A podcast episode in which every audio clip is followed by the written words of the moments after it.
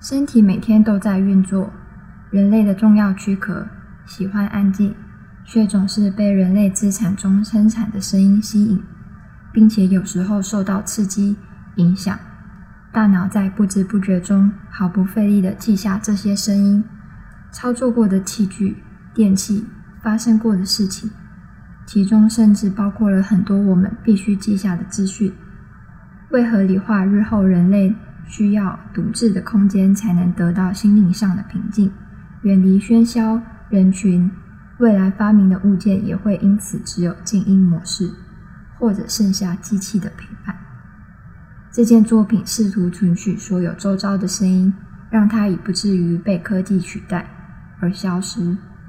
回声记忆作为声音感觉记忆暂存器，一种声音的记忆回放形式，回声会在大脑中产生共鸣，让消失的声音再次唤起。